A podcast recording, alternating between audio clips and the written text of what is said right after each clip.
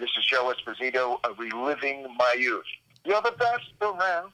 Nothing's ever gonna keep you down. Keep on listening.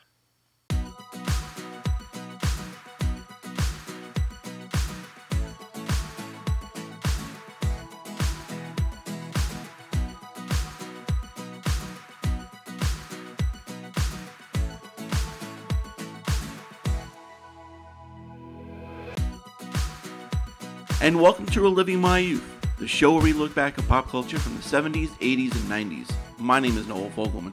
My guest today is Joe Esposito. Karate Kid, You're the Best, one of the best montage songs ever. We talked to Joe about that song, and there's so much more to Joe's career than just that song. And there are things that you definitely know, but you don't know it's Joe. So we talk about that as well. And there are things that Joe just missed out on, which is pretty crazy and we definitely talk about that. He has worked with some amazing artists from Donna Summer to Laura Branigan, Brenda Russell. He worked with the great producer Giorgio Moroder. And Joe is still going strong now. We talk about all of that, and I hope you enjoy this interview because I had so much fun doing it. And helping me relive my youth today is Joe Esposito. Joe, this is such a pleasure. Thank you so much for joining us. Oh, it's my pleasure. I'm, I'm happy to do it. Yeah. So, I mean, your career, I mean, you've had such a interesting long career. You've had your hand in pretty much everything. Um, I'm going to start in a weird spot. I don't know if many people okay. who have interviewed you start in this spot, but you sang on the Diff'rent Strokes theme song, correct? Oh, yeah. Now the world don't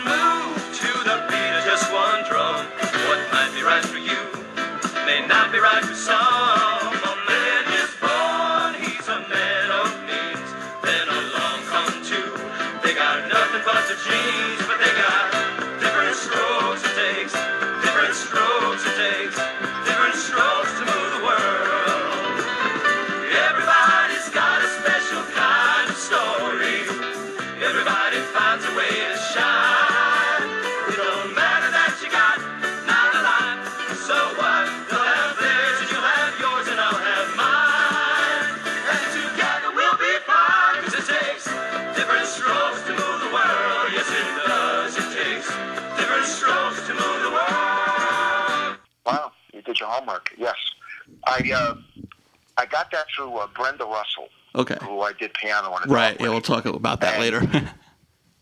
okay, so basically, uh, I think she knew uh, Alan Thicke. Right. He wrote a, you know, Alan Thicke, the actor, wrote a bunch of those jingles, not jingles, but like TV show themes. Right. And because she kind of grew up in Canada, she got myself and Arnold McCuller, who's another famous famous singer with James Taylor and a lot of different groups, right? And myself, when we sang different the Diff'rent Strokes theme. Yeah, that, that's great because it's like you know this. Not, they don't really do you know theme songs for TV shows anymore, and like you know, that one's like uh, one of like you know the most popular ones out there. yeah, yeah, yeah, yeah. Yeah, so. I, uh, it was pretty amazing. Right. I forget, you know, we, unless you bring stuff up like this, I forget some of the stuff that I've even done. Right. Unless somebody brings it up, to tell right. you the truth. Yeah, I mean, because you, you've done you, like so much. Um, but I guess we can, you know, go, you know, we can start at the beginning. Um, you know, your days in Brooklyn. I'm, I'm originally from Queens. Um, how did you first like get involved in music? You know, when did you first start liking it? Like your influences? I was around. I want to say around 13 or 14.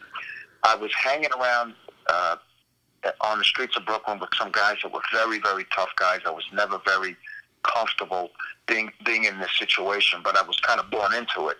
And uh, I met a, a friend of mine, Eddie Hokenson, in uh, in junior high school, and uh, he had a singing group.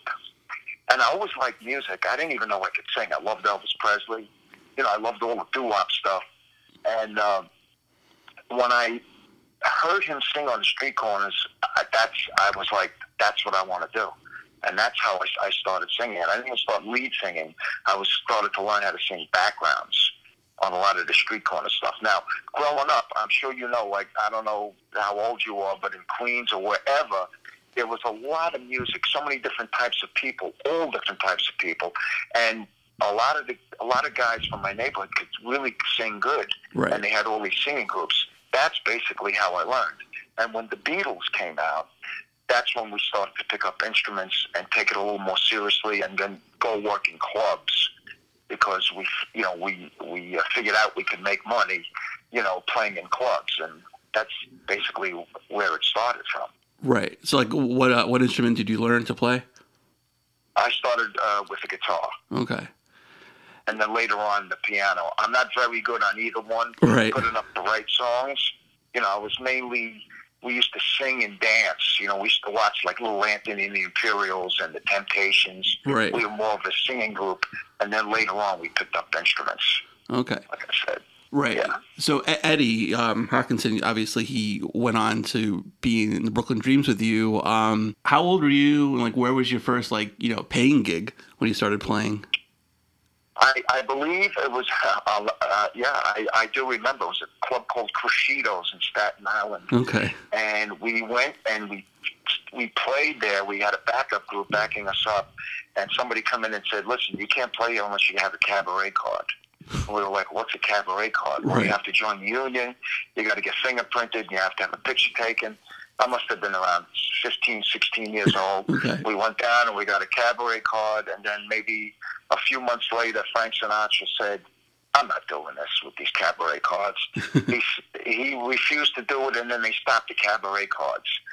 So, but it- that it was that incident that reminds me of one of the first clubs that I played in. Yeah, that's that's crazy. So, yeah, yeah, and it was me, Eddie, and his brother, and a couple other guys. right. How much you get paid for that gig?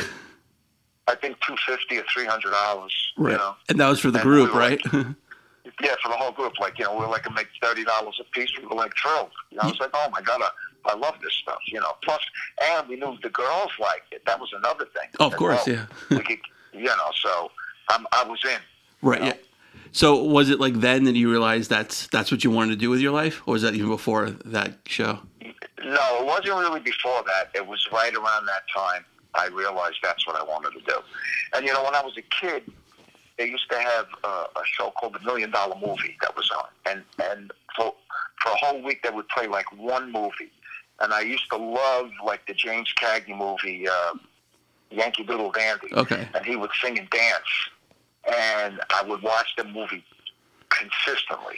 And this is before I even knew I could sing, but I just loved the dancing and the singing.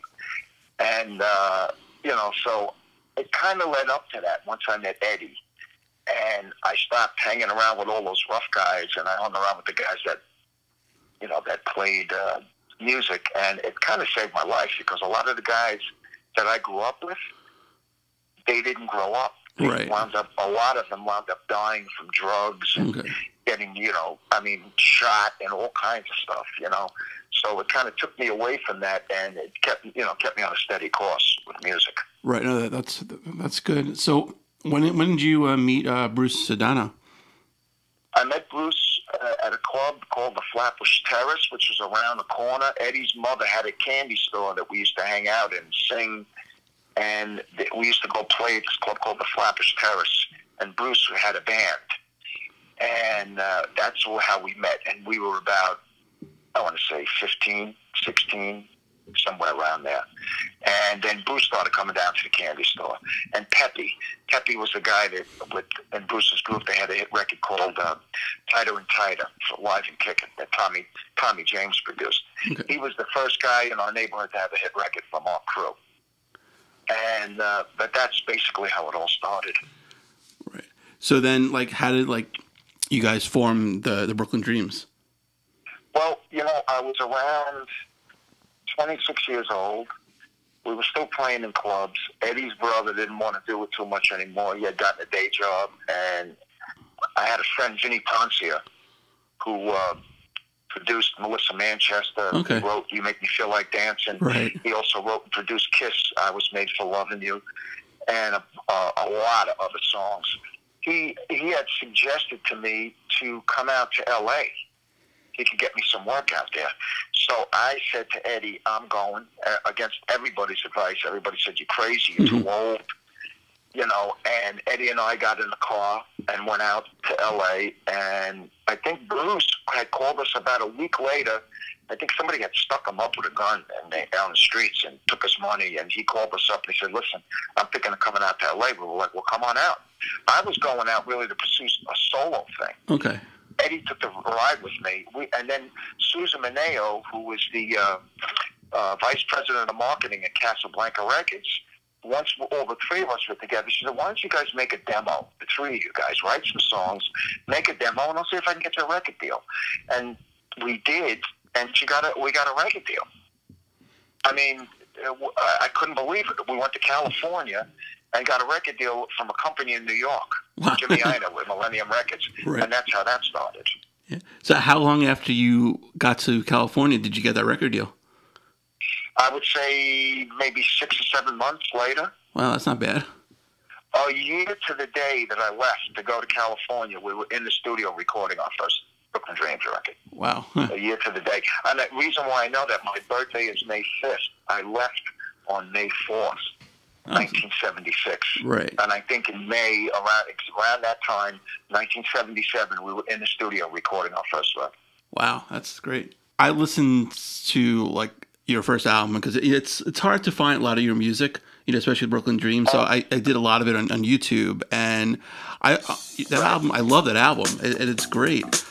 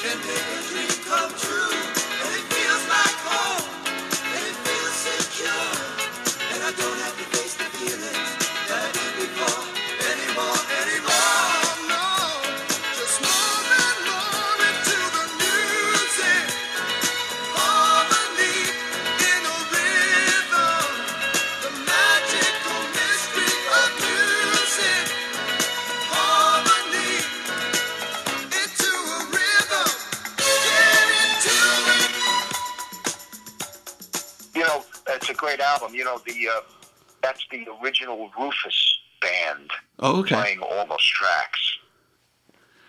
Uh, Chaka Khan Yeah. Yeah.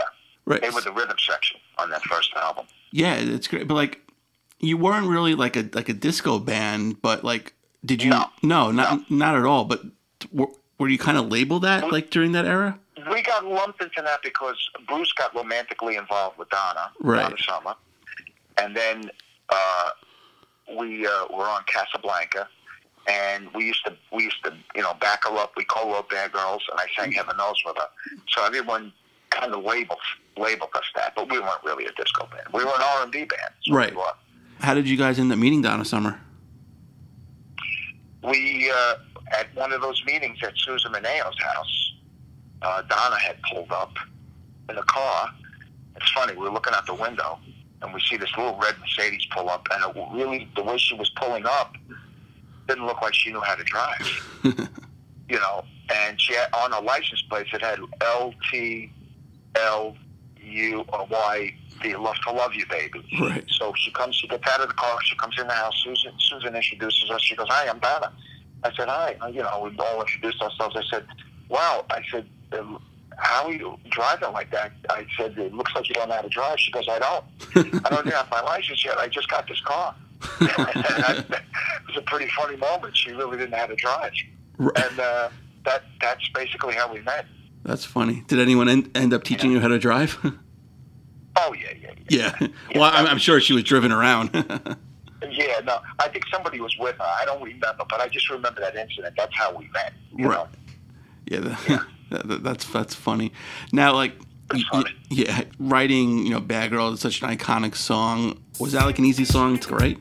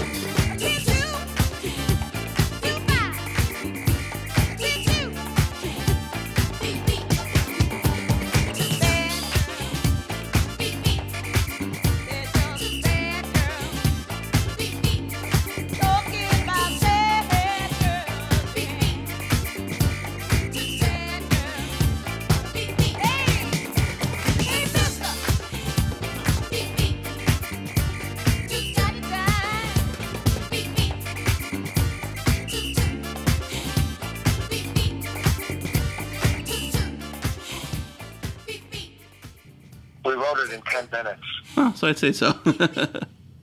I mean, it, it doesn't usually happen that Right. way. Donna had this idea. I want to write a song about you know uh, street uh, girls, and and we start. We were playing "Who's That Lady," okay. and uh, started singing that. And then she started singing "Dang it, girls," dun, dun.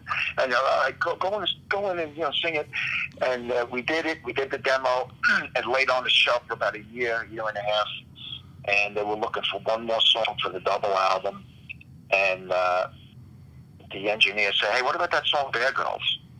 And uh, it became the title of the album. One of her big, uh, literally, it was like an afterthought. Right. It became one of her biggest songs. I mean, it's like a gift from God to me. That's how I look at all this stuff. you know? Yeah. Yeah. I mean, The, the way the way things turn out when you're doing stuff, it, it's just amazing. You're, you're looking in one direction, and it's like when I was doing. Uh, uh, Flashdance. Right. Nobody thought that the movie was going to be that big of a hit. I was also working on the movie Staying Alive, the sequel to Saturday Night Fever. Right. I had four songs in it. I'm thinking that's going to be the one, and Flashdance goes through the roof. yeah. I mean, you know, yeah, again, yeah. yeah, and because I mean, well, we'll kind of go over the place, but you worked on like so many like iconic soundtracks of, of the '80s. You know, the Flashdance one was amazing. You know, it was up for you know Grammy. Um, the you know, I, album of the year, Right. unfortunately against Thriller. yeah, that's so I was happy to I was I was happy to go to the Grammys, but I knew I wasn't going to win. It was the biggest selling album in the history of the music. right. Yeah, which I think Flashdance You know? probably sold what like 15, 16 million anyway, right? Yes, Yeah. fifteen million. But I think I think Thriller eventually sold like fifty million. Yeah, yeah. yeah. But then, yeah, like I got another I got another funny story. Oh, awesome. But they put your name they put your name on the uh, on the seats. So somebody comes up to me and goes, Who's, where's Joe Esposito? I says, I am. He goes, he puts his hand out to shake my hand. He goes, Everybody always tells me I'm a great singer. And I said, and everybody always asks me about Elvis. It was the Joe Esposito Right. with Elvis Presley. He Right. just came up to me, found me, and shook my hand to, he wanted to meet me. That's Which I funny. thought was pretty Right. unbelievable. That's funny. So then I'm sure like was that before or after you started like using the nickname Bean? Well, it was before. Uh, no, I had uh, I had to use Bean when I got into. Uh, we did American Hot Wax, Right. Kenny Vance and the Planotones. Uh, when I joined uh, SAG and AFTRA, I, I couldn't use Joe Esposito because he got there first. Right. So you, because of residual, so I had my nickname was Bean. I was nicknamed Bean when I was a kid Right. and I used Joe Bean, and then of course Esposito, but I go as Joe Bean for residuals. Okay. Yeah, because every time you know you search on the internet, you have to add Bean because if not, you get you know El- you know the other Joe Esposito, Elvis's friend, and uh, re- Exactly. yeah, reading all that. Exactly. Yeah, but like like- yeah, like I was saying, you like the Flashdance soundtrack, you know, is amazing, and you were very close to singing "What a Feeling," correct? Yeah. How'd you know that? I, I do my homework, Joe. All right. Oh. Yeah. Yeah. Uh, I think there was a thing where Giorgio Moroder said to me that they were getting some resistance from Irene Cara's manager. Right. and it was like say say two o'clock in the afternoon on a Friday. He says if they don't make a decision by three o'clock, you're singing both songs because I had sang the demo, but I wrote my own lyric. It wasn't what a feeling; it was something else Right. that presented to Paramount. And uh, at, at the last minute, they made the deal with her. Oh. Otherwise, I would have done both songs. Right. Were you, I mean, were you like? I'm sure you were disappointed because you wanted to sing that, but I mean, you. Well, you know, there was uh, quite a few things that I almost got, you know, that I was very disappointed in that we can go over. Right. Uh, you know, like uh, Dirty Dancing and stuff like that. Originally, they wanted Donna and me to sing it. Jimmy Ienner was the music supervisor, Oh. and I think because of the title, she turned it down, and they Hmm. they got they got Bill Medley and Jennifer Warnes. Now, I don't know if that's. You know, I think they were thinking of me. Maybe they wanted Bill Medley right. uh, and he, you know, and I was a backup. I'm not really sure, but I remember that came down. I was disappointed in that. And uh, again, when you're doing this stuff, you don't even know the movie's going to be a hit or not. Right. I did the Karate Kid. Yeah. I did it, what the Karate Kid. What's the Karate Kid? You know, you know, you're doing these things. You have no idea. Like with Flashdance, I had no idea. But you know, again, I was in the room. I happened to be in the right spot at the right time, And some of this, most of the stuff doesn't go your way, but some of it does. And the stuff that does go your way, you know, sometimes it turns out to be pretty big. Right. I mean, and like you know, "Lady, Lady, Lady" is a great song. I mean, I don't think it charted anywhere in the U.S. though. Correct? No, but it was a hit all over the world. Right.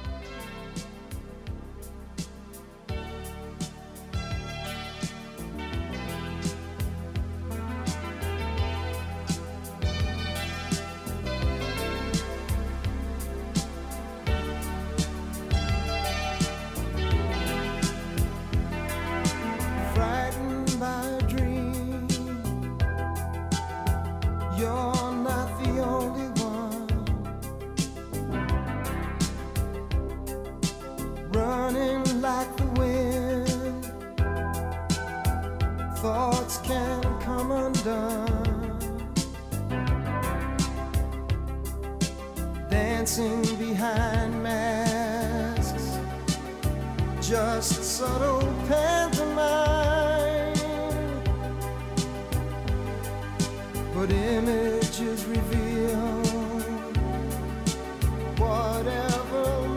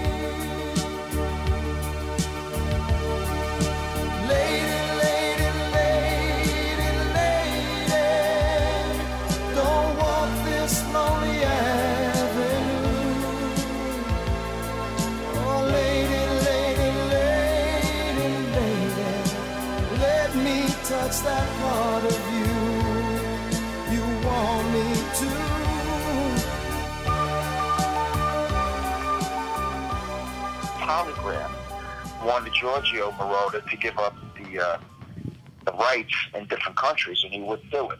So because of that, there was literally only one hit off that album. Was Maniac, Right. and uh, and I was supposed to be the oh no, Mani- two hits. What a Well, feeling! yeah. What a feeling, Maniac. maniac. Yeah. and I was supposed to be the third hit, but the, I got caught in a, uh, a political thing. And I remember Giorgio saying to me years later, he was so sorry he did that. But you know, I said, well, what can I tell you? I Right. mean, things happen. You Yeah. know, I guess everything happens for a reason. Right. And, and that song kind of got a little bit of life last year with uh, in the "Call Me by Your Name" movie. Yes, yes, it did. Yeah, it was in the movie, Yeah. and uh, it was a hit all over the world. You know, I, I remember going uh, South America with Donna, and people would say to me, you know, like just in the car, "What's your name?" I say Joe Esposito, and they, they're like, "The Joe Esposito from Flashdance?" And I'm like, "Yeah." And they go, "No." Yeah. I had to show them my I had to show them my passport. right. They wouldn't believe me, and I'm thinking, really? Wow, that's pretty amazing. Yeah. That uh, you know, but they knew the song. You know what I mean? Right. But then, like you know, touring, you know, when you were with the Brooklyn Dreams and touring with Donna, that must have been wild because you like opened up for her and then performed with her as well.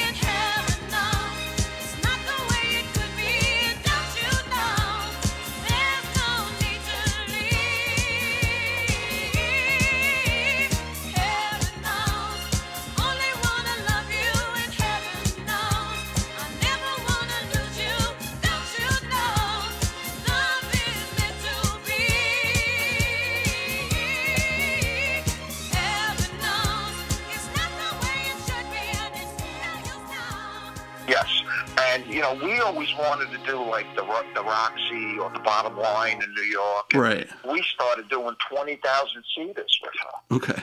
You know, because that's what she was doing, and we did pretty pretty damn well.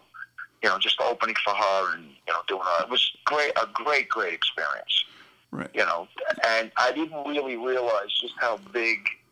You know, because I was in it, how big she was. Yeah. Until you know, after she passes away, I, I realized what I was surrounded by. She was really a tremendous talent. Yeah, I mean, she kind of reinvented herself, you know, with, with the late '70s and you know going toward in the '80s and you know the early '90s. I mean, her music was just like it's it's timeless. And my uh, my mother recently saw the the Broadway show about her, Yeah. and yeah, and she you know she raved about it, how how good it was, you know, and I'm looking forward to seeing it. Have you have you seen it yet?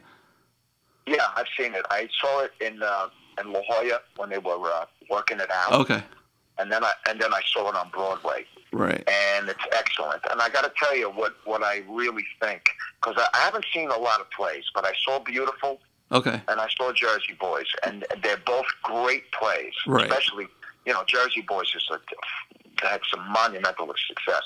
But the one thing I noticed with Donna's play, they're up and they're when they get up and they start dancing, they think you're in a discotheque. right, the, the, the vibe in the room, it was unbelievable. And it was very, very emotional for me. I'm sure, I was- yeah.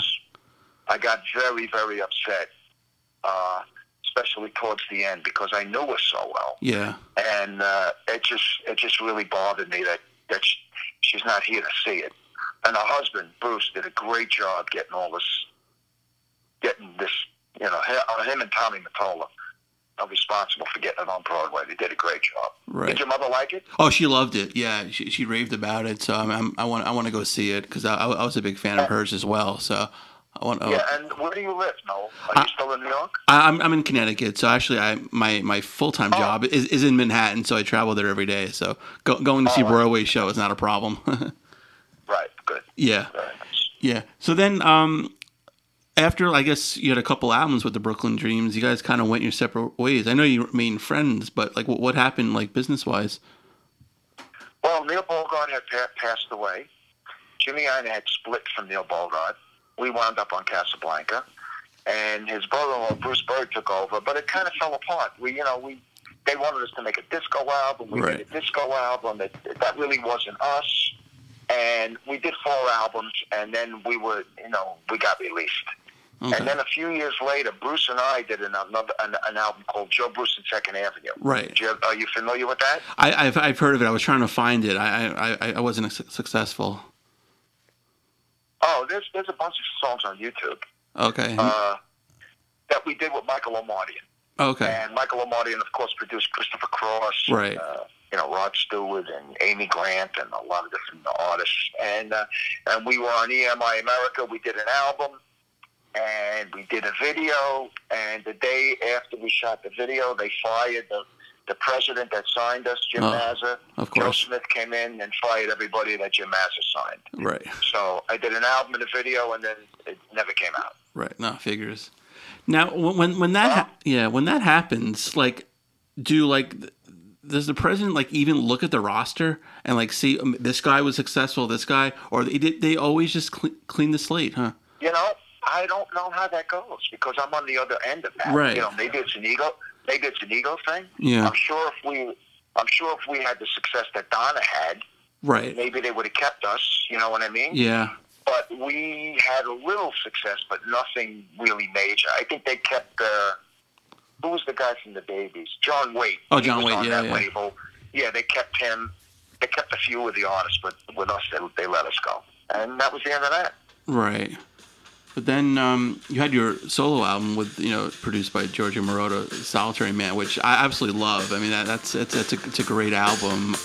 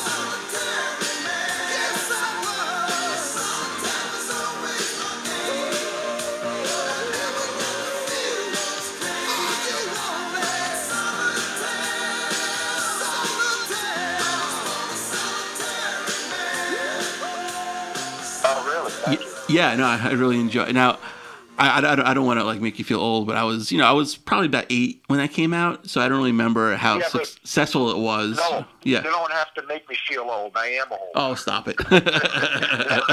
yeah. yeah. and- Well, older, but I, you know, I, I'm still out there doing it. So yeah, a- absolutely. Yeah. No, it, it, I I really enjoyed that album. Was it like successful when it came out? I don't rem- remember. No, I don't think so. No, Okay. I didn't really. Uh, nah, nothing really happened. Right. So, Yeah. um, But yeah, I had fun working with Giorgio. He's a great producer. yeah, no, he, yeah, he, he's got some great stuff. Yeah. Um, so then I guess uh, the moment that changed your life when you uh, recorded "You're the Best," but it wasn't originally for Karate Kid, correct?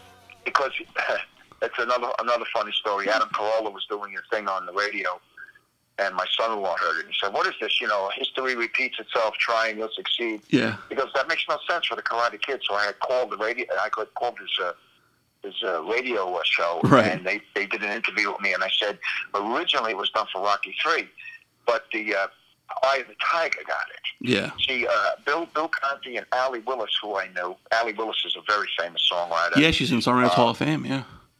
Yeah, she's written a lot of hit songs. Yeah. Uh, they got me because they knew Stallone liked me. Right. So I sang You're the Best. And it didn't make Rocky 3, but the director, John Avildsen, who liked it so much, he put it in the Karate Kid. Right. And, and that the rest is history. And the record company took my that song off the movie and, and, and had somebody else do it. And John Avildsen said, no, no, no, no, no. I, I want this. I don't want, I want the other guy, Right. meaning me.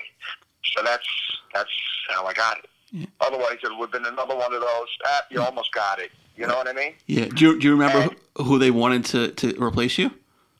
No, I have no idea. Oh, okay. I, I I, I don't remember, but that that's what. I, and I had I saw him in the studio once. He had he recently passed away, John Alvarez. Yeah. He's another great director. He's won Academy Awards. I, you know, for Rock. I think he did the first Rocky movie. and, Yeah, uh, he did Rocky, Save- and yeah, Save- I think he did Save the Tiger with Jack Lemmon. I think he won a uh, an Academy Award for that. And I had thanked him for letting me do the song. Now, let me tell you something, though. When that song first came out, it really wasn't a hit. It was the Bananarama tune, Cool Cruel Summer, that became a hit. right. Which is which is funny because like uh, Cruel Summer is not even on that soundtrack. And it's it's it's it's really funny because like you- you're the best. I mean, it's a great song you see in the montage, but like I don't even think it was on the radio. I don't even think it was released or anything like that. It just kind of got momentum as the years went on. I think 20 years later, my one of my uh, kids, my son, was a professional baseball player. Yeah, with the Rockies. Yeah, he went to Arizona State. He goes, Dad, uh, I got to tell you something. You know, uh, everybody knows you're the best. They made me sing it on the bus. right, And when he, when he got when he got drafted in the pros, right. he said, you know, people are using your song when they come out to Atlanta. I'm like, you kidding me? That's how I started to see that this song was was started to get some. It's almost like a, an anthem, and it's become like a cult thing, like sweep the leg, Johnny, and Yeah. all that stuff. Put him in the body bag. Right. 20, 20 years later. But you know, again, uh, I'll take it. Yeah, I'm, I'm, I'm sure. I mean, th- that movie's played like you know everywhere, like you know four times a day. It- It's it's crazy. But then you know, And it and it also winds up on like commercials. You know, like I see Manny Pacquiao walk into the ring. He's playing Right. The best. You know, uh, my my grandkids they they watch uh, Thomas the Train, the cartoon thing, and Yeah. they're playing that there. Oh, it's been on uh, a bunch of TV shows. Right? Yeah, like the, the, you know, Goldberg's had it. I think like it's always Right, sunny. exactly, yeah, exactly. it's yeah, it's been a lot. It's it was actually on Thomas the tr- the engine. I think so. Oh, my yeah, God. Not recently. Oh, okay, And, uh, that's funny because There's another one. Uh, I forget the name of it now too. You would know it if I said the name. I'll try to think of the name. right. uh, of this cartoon. It's kind of a risque cartoon. Oh, uh, yeah, yeah. Uh, it was on South Park. South Park. Yeah, yeah, yeah, yeah.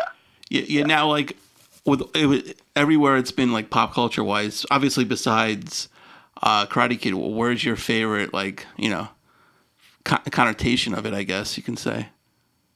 What do you mean? like you know like you know on, on like a commercial in the goldbergs uh you know so wherever it's been like where's your favorite like kind I of love- placement of it I, I love it all. Right? yeah, sure- I'm I sure When I hear it, my, my, my sister just texted me today. Right. Let me read you the text while I got you on the phone. Okay. Just before you called, she says to me, "Hello, brother. How are you? A little FYI. Uh, have you ever watched the show Tosh tosh yeah tosh point oh yeah Comedy Central. It's one of Nick's favorite shows. That's that's her son. It's funny but crude. The new season starts tonight. On the advertisements, they're playing "You're the Best." You rock star.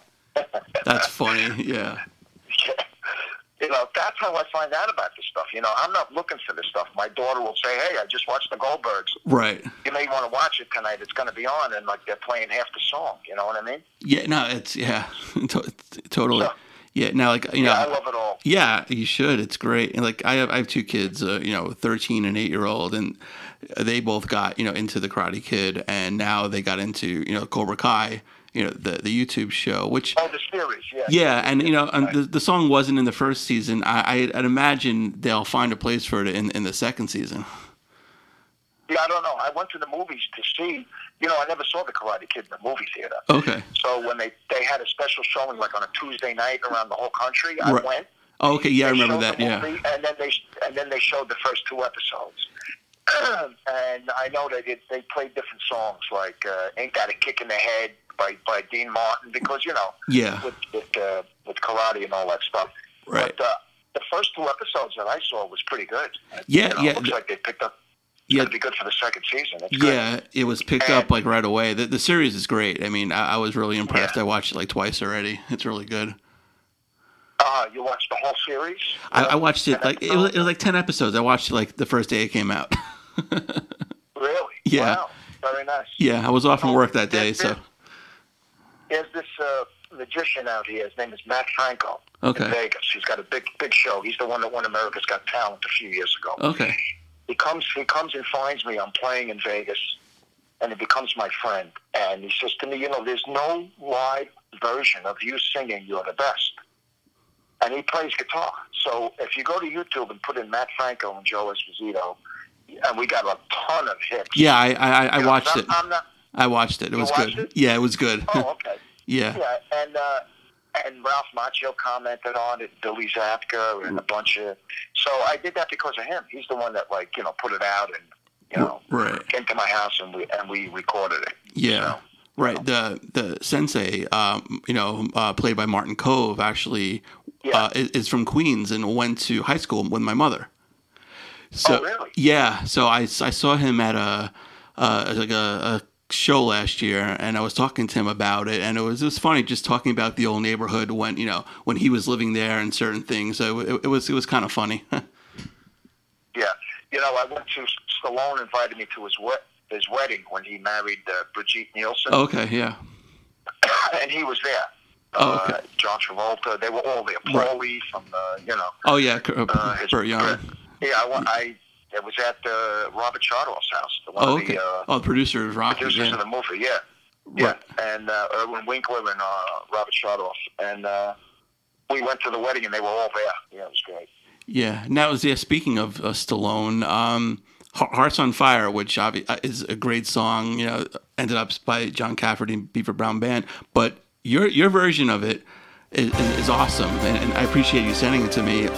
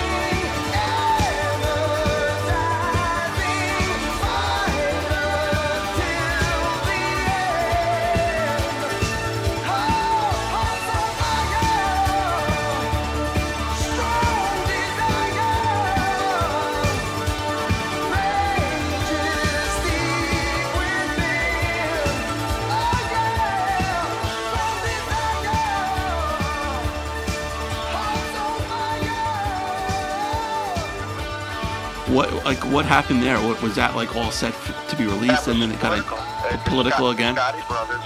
Oh, Scotti okay. Brothers right? had the label. They managed John Cafferty. They didn't. They didn't want me to sing it. Oh, okay, And if you if you listen to both versions, he didn't want to sing it. right. They made him sing it. Oh, okay, You know, and you can tell. I think you can tell the difference in his between his version and my version. Yeah, and it's it's funny because like I'm. It's been over thirty years since we came out, so I've I've been like ingrained hearing that version, you know, for years. But like since you sent me that copy, I've been playing it a few times a day, and it's it's phenomenal. It's you know, it's like. Yeah. Like there's more passion in your voice than his, and obviously Yes. now now I know why because you told me he didn't want to do it. Yeah, he really didn't want to do it. It really wasn't his thing. He was more like a Bruce Springsteen, like with Eddie and the Cruisers. Eddie and the Cruisers, exactly. You know, that's the- yeah, You know, and uh, and you know, Kenny Vance produced that album. He was in the uh, he was the lead singer of the Planotones when we did that movie American Hot Wax. okay, And I'm I'm an original Planotone, and so is Eddie and Bruce. We were the Brooklyn Dreams. There's another interesting story. Vini Poncia, the producer I was telling you about, right.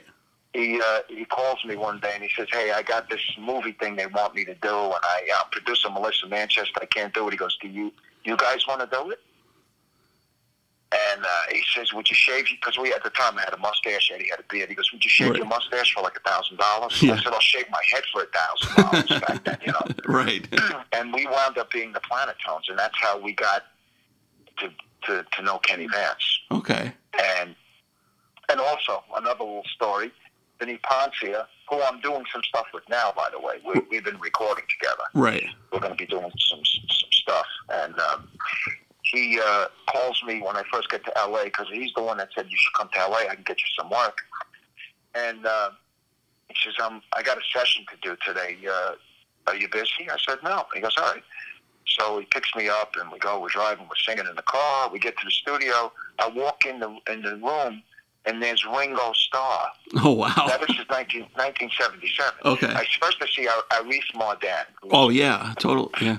Aretha. an Atlantic producer. You know, he produced Respect. Yeah. Aretha You Franklin. know, definitely. Yeah. that. He's a legendary Atlantic producer. He's producing Ringo. And who comes in 10 minutes later? Paul McCartney Oh wow. and Linda. I'm with the Beatles for 10 hours Wow. in the studio, and I'm singing, and I'm like blown away. That was the that was one of the first things I did when I got to LA. so you must thought it was some magical place then. I was like, I'm never leaving. right. You know, That's, you know I couldn't believe it. wow. That- That's great. So did you like talk to them at all, or or you kind of like, oh, oh, my god? Yeah, I was asking him about Shea Stadium. He says, when we did Shea Stadium, he says we couldn't hear anything. Right. All we we couldn't. hear- They didn't even have monitors on the stage.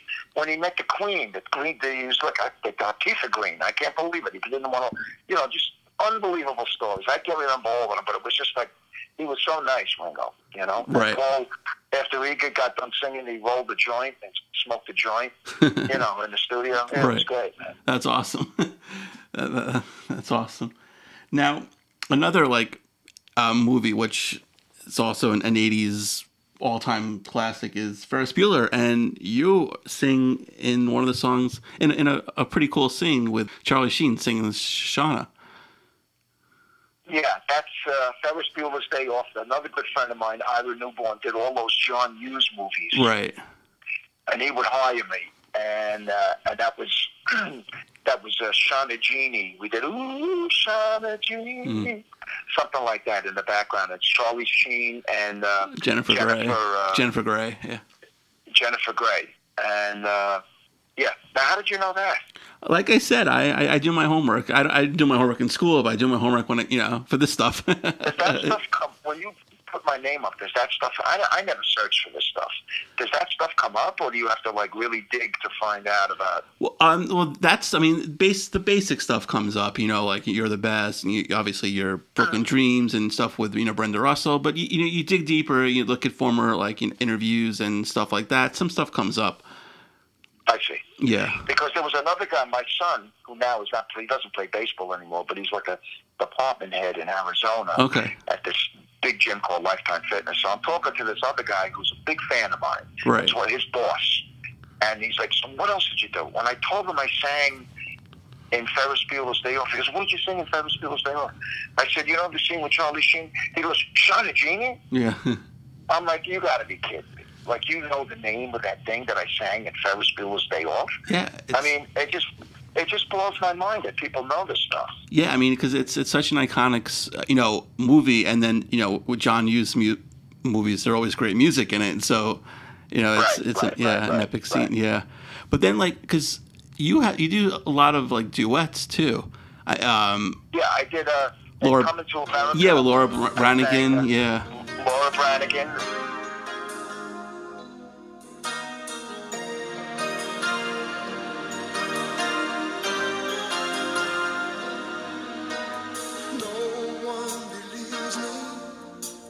I say I finally found the girl I love. Maybe I've been alone too long. Now my intuition leads me moving down the road that takes me to your door. Cause I know we're something strong together. Oh, this is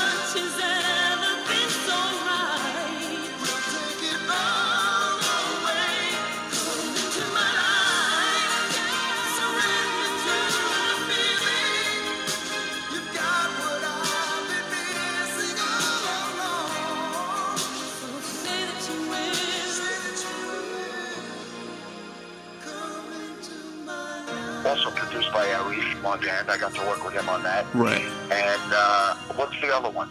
Oh, I had the Knows with Donna Summer. Yeah, and then obviously, um, you know, Piano in the Brenda, Dark with Brenda Russell. Piano in the Dark with Brenda Russell. Yes, and then I you did uh, a one with uh, uh, Nicolette Larson too, right?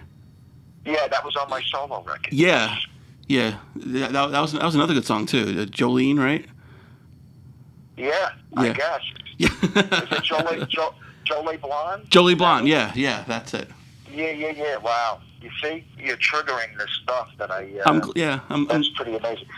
I'm glad I could help. But yeah, but Piano in the Dark. I mean, it's I love that song. Um, That's a that's a great song. yeah, it, it really is. Now, I, obviously, you worked a little bit with Brenda before with Diff'rent Strokes, but how did you get involved with her again?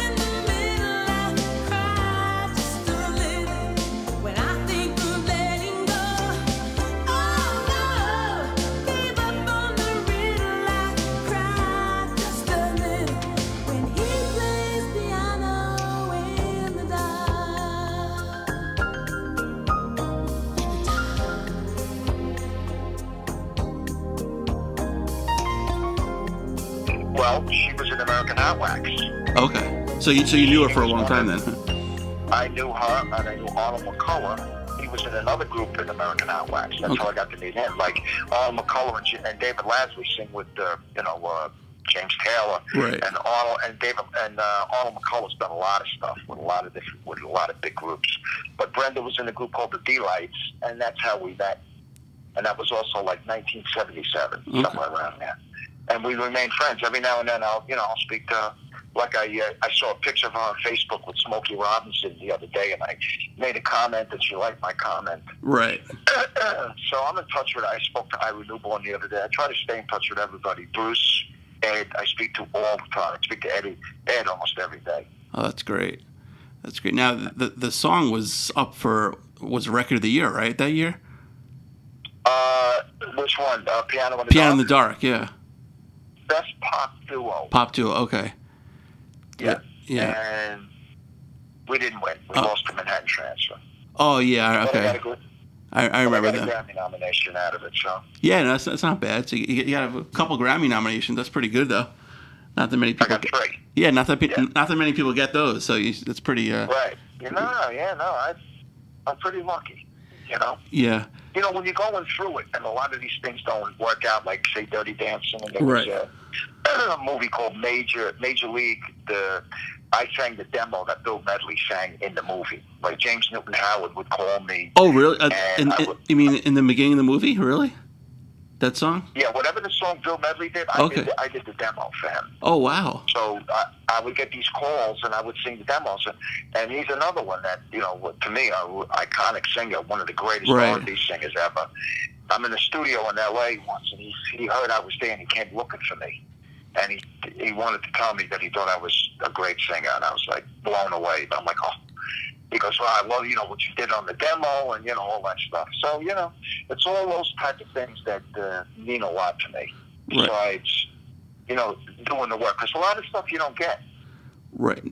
Now, have you thought about releasing like an album with all like those demos? I don't even have them. I don't even know where they are. Oh, okay. Or just like you would you like original recordings now of them and release it? No, I never really thought about that, but I I don't even remember the song Right. that Bill Medley did. Okay. You know what I mean? Yeah. Yeah. So But- I yeah, I but- don't even know what happened to those. I, I I believe with the stuff that I did for him, I never got a copy of it. He just Right. sent it to Bill Medley. Like they would pay me, I would do it, and that was that would be the end of that. Right. You know? Yeah. But like, Yeah. would you do like you know what a feeling, or would you you know re- re-record Hearts on Fire and re- like release those? Well, here's what I'm going to do. I got in touch with Vince before he got in touch with me, you know, to tell me that you were going to call me. Right. and I, I'm going to ask him to Hearts on Fire for me because I don't have a track of it. Oh, okay. I have it with me singing on it, Right. and I want that, and I also want Never Gonna Give You Up. Uh, the song that we did for Staying Alive was the ballad that Frank Stallone Okay. sang that we wrote we wrote together. Right. So I, want to have those two songs that I could use in my repertoire. Yeah. That that that that'd be great because um, yeah, because you you and Vince wrote that uh, Hearts on Fire, correct? Yes, Yeah. So that he's a great he's a great song. What a great keyboard player and a great arranger. oh he yeah, he, he is. good, and he can sing too. I don't know if you ever heard him sing. He's really a good. Yeah, I, I did because he um he did a little bit of like I mean I've heard like backup when when he did stuff with you know Frank Stallone, he did some stuff in you know in Rocky Three, but yeah he's he, he's tremendous. I mean uh, that that whole soundtrack and score of Rocky Four is is amazing and like my goal on this podcast is to get like everyone who's contributed to that soundtrack on the air. So I, I've had Vince, I've interviewed Dave Bickler who did obviously Eye of the Tiger. And now I have you who Right. wrote Hearts on Fire. So I'm I'm getting there. I'm getting down the line. So I'm I'm pretty pumped. You're going to try to get uh, Frank Stallone also. I, I would I would love to have him on. If you, if Yeah. you're yeah if you're still in touch with him, I don't know if you are. I am in touch with him. I Oh. mean, well, he, he called me recently. I mean, I could get in touch with him. yeah, I would I would love to. Yeah, so yeah, so we'll we'll talk about it after. But that that'd be awesome. I really appreciate that. Okay. yeah, definitely, definitely. Now, I, I know you, you're out in Vegas and you still perform. Um, how how often do you perform? A couple of times a month. Oh, okay. Yeah, I used to work like five nights a week. You know, all over. But I, I, I first of all, it has slowed down a little bit, and in a way, I'm glad because, you know, as I'm getting older, it gets tougher to Right. sing like that. It's a tough environment to sing, and the air is very dry. You're in air conditioning. Right. smoky, and uh, I'm glad that I'm able to not sing as much because I'm also the lead singer of the Brooklyn Bridge. Oh, okay. You Yeah, I was gonna that? ask. Yeah, uh, I was gonna ask you about that. Yeah. Yeah. So I do a lot of gigs back east. Now, do you know the story about, you know, Johnny Maestro was the lead singer of the Brooklyn Bridge. He was also the lead singer of the Crest. He did 16 Candles, Right. which was like the, the number 10 song of, of doo-wop in the history of doo-wop. He's like in the top 10. He was a legendary singer. He passed away around seven years ago. And they had a couple of lead singers since, but when I get when they asked me to join, they, they stuck with me. So Right. we do You're the Best when time allots. Okay, of Uh, course, yeah. We do like in in the show. Sometimes we do Heaven Knows, and we do mainly the doo-wop stuff that Johnny had hits with. Right. I mean, because I guess depends on you know the type of crowd that comes too, right? Yeah, yeah, yeah. They, you know, they they're really there to hear the doo-wop stuff. But I I, I kind of put in You're the Best because there are some people that want to hear it too. Of course. know? Yeah. Yeah. Yeah. a- absolutely. But um, Yeah. Joe, th- th- this was amazing. Uh, thank you for so much of your time tonight. I really appreciate it. And Oh yeah, no problem. Yeah, problem. keep up the good work.